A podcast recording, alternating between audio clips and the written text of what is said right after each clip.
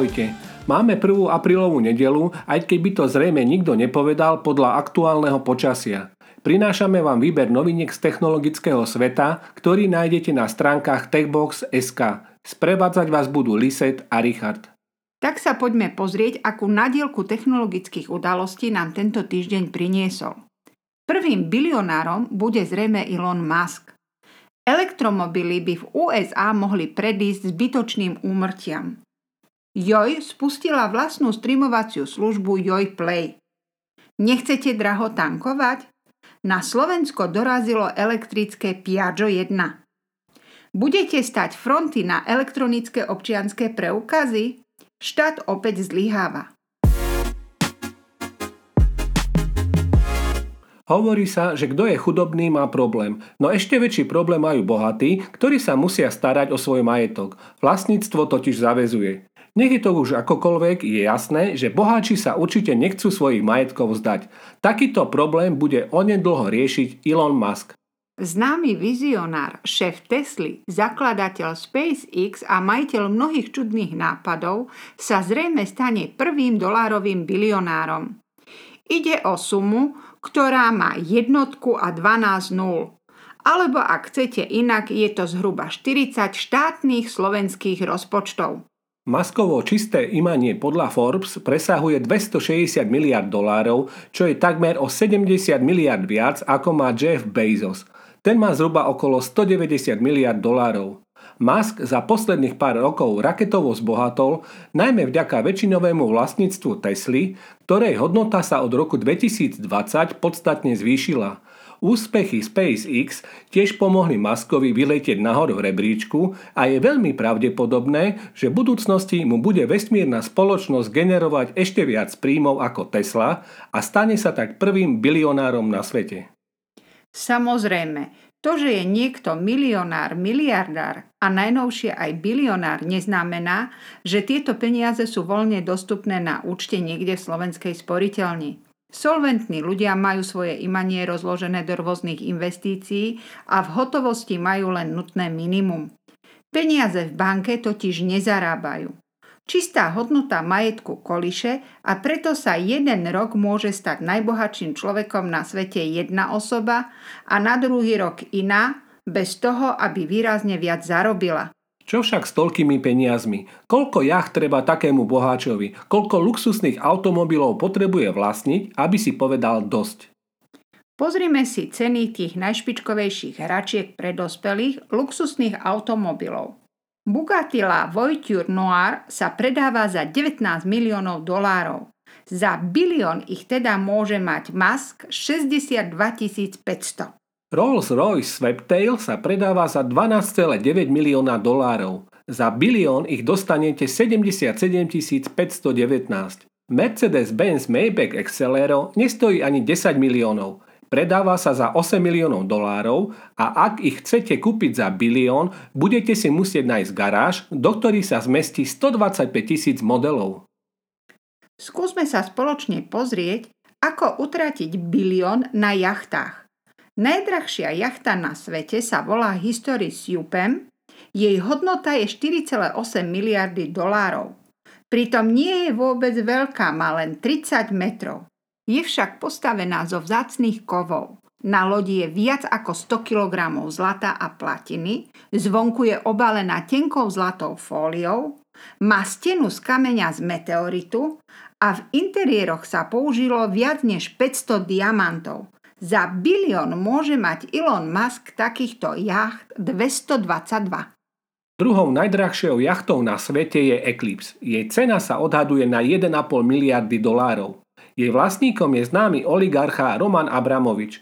Obsluhuje 70 člena posádka a dokáže pohostiť 24 hostí. Za bilión ich môžete mať okrúhlych 666. Tretia najdrahšia jachta na svete je ocenená na miliardu. Admiral X Force 145 má 140 metrov. Nájdete tam dekorácie z mrámoru či port pre helikoptéru. Za bilión si ich môžete teoreticky kúpiť tisíc. Mohol by si Musk kúpiť Apple? Tak na túto spoločnosť nebude mať ani vtedy, ak bude bilionárom. Hodnota Apple sa šplhá k 3 biliónom dolárov. Prechod na čisté zdroje energie a spolu s nimi aj na elektromobily by podľa Americkej plúcnej asociácie v Spojených štátoch v najbližších dekádach mohlo ušetriť desiatky tisíc ľudí pred predčasným umrtím. Ani elektrifikácia osobnej prepravy však nie je tým najideálnejším riešením. Ak by sa Spojeným štátom podarilo od roku 2035 predávať už iba plne elektrické osobné autá a od roku 2040 výlučne iba plne elektrické nákladné autá a zároveň znížiť produkciu výfukových plynov z automobilov a elektrární na nulu, do roku 2050 by počet zbytočných úmrtí v krajine klesol až o 110 tisíc. Tento krok by podľa analýzy Americkej plúcnej asociácie taktiež znížil počet astmatických záchvatov o 2,78 milióna a v rámci pracovnej sily by ušetril 13,4 milióna stratených pracovných dní. Spojené štáty by tak na zdravotníctve vo výsledku ušetrili až 1,2 bilióna dolárov. Analýza asociácie sa konkrétne sústredila na niekoľko kľúčových znečistujúcich látok, vrátane oxidu dusíka, oxidu siričitého, ale aj nevýfukových emisí, medzi ktoré sa radia napríklad plasty a sadze unikajúce do prostredia napríklad z pneumatik, ale aj asfaltu a či brzd a ďalších automobilových komponentov. Najefektívnejším riešením pre životné prostredie, najmä v Spojených štátoch, by podľa analýzy bola masívna podpora meskej hromadnej dopravy a úpravy miest pre potreby chodcov. V mnohých mestách chýbajú nielen kvalitné autobusové linky, ale aj súvislé chodníky, ktoré z miest vytlačili rýchlostné cesty a diálnice. Americká agentúra na ochranu životného prostredia navyše tento mesiac predložila legislatívny návrh, ktorý by prinútil výrobcov nákladných vozidiel a ťahačov znížiť ich produkciu škodlivého oxidu dusíka do ovzdušia až o 90% Novým emisným limitom by sa mali podľa návrhu podriadiť najneskôr do roku 2031. Agentúra podporuje aj prechod na plne elektrické a vodíkové vozidlá, čo platí aj pre autobusovú prepravu. Televízia Joj oficiálne spustila svoju vlastnú streamovaciu službu Joj Play, ktorou bude konkurovať najmä platforme Vojo. Základný obsah ponúkne zadarmo a s reklamami, v premiovom balíku ponúkne aj zahraničnú tvorbu. Služba Joj Play je rozdelená na bezplatnú verziu free a platenú verziu premium. Bezplatnej verzii televízia ponúkne úzky výber vlastnej produkcie, ako aj živé vysielanie kanálov Joj, Joj Plus a Wow. Prostredníctvom bezplatného účtu si je možné zakúpiť aj prémiový obsah partnerskej tvorby. Platená verzia Premium odstraňuje reklamy a zároveň rozširuje ponuku prístupu k živému vysielaniu. Prvé dva mesiace bude televízia platený balík ponúkať za akciovú cenu 2,99 eur. Od júna 2022 to bude už 3,99 eur mesačne. Na prvých 7 dní je možné túto verziu vyskúšať zadarmo. Joj Play je možné sledovať prostredníctvom webového portálu play.joj.sk, mobilných aplikácií pre Android a iOS, ako aj aplikácií pre televízory Samsung a LG. Obsah je možné sledovať na najvýš v FHD kvalite, ktorej však nie je ponúkaný všetok obsah. Domácu tvorbu televízia v platenom balíčku doplní o zahraničný obsah, no exkluzívny obsah vytvorený iba pre platformu JoyPlay zatiaľ v službe ponúkaný nebude. Takzvané JoyPlay originály pribudnú do služby neskôr. Zatiaľ bude všetok vlastný obsah Joj paralelne vysielať aj v televízii. Rastúce ceny pohonných hmot nútia mnohých obzrieť sa po alternatívnych spôsoboch prepravy. Jedným z nich je prestúpenie z auta na motorku či skúter, ideálne s lacnejším elektrickým pohonom. Tu sa o slovo hlási elektrický skúter Piaggio 1, ktorý kombinuje príjemnú cenu s ideálnym dojazdom na bežný deň. Zrátali ste si niekedy, koľko kilometrov denne prejdete pri ceste do práce a späť, aj napríklad s pridanou záchádzkou na nákup, návštevu úradov či lekára? Často ide o vzdialenosti a trasy, ktoré by zvládol nielen bežný elektromobil, ale aj skúter. Nie sa preto čomu čudovať, že ich popularita v zahraničí rápidne rastie. Piaggio 1 bude na našom trhu dostupný v dvoch verziách, ktoré sa od seba vzájomne líšia výkonom, dojazdom, maximálnou rýchlosťou a samozrejme i cenou. Základná verzia disponuje 1200W elektromotorom a vyberateľnou batériou, ktorá sa postará o prejdenie zhruba 55 km. Celý skúter pritom v tejto verzii váži iba 89 kg a maximálne dosiahne rýchlosť 45 km za hodinu. Na slovenskom trhu sa začne predávať v cene okolo 3399 eur. Verzia Active dvíha maximálnu rýchlosť skútra na 60 km za hodinu a dojazd až na 85 km. Podpisuje sa po to výkonnejší motor a väčšia batéria. Piaggio 1 v tejto verzii pritom váži len o 3 kg viac ako v tej základnej. Za verziu Active zaplatíte 4199 eur. Obe verzie sa nabíjajú prostredníctvom klasickej elektrickej zásuvky a plnú batériu dosiahnu zhruba za 6 hodín. Spoločne budú mať tri jazdné režimy Eco, Šport a Spiatočka, ale aj full LED svetlomety či Bluetooth konektivitu s aplikáciou Piaggio Mia. Prostredníctvom nej si napríklad môžete skúter vzdialene kontrolovať a spätne si pozerať knihu absolvovaných jazd.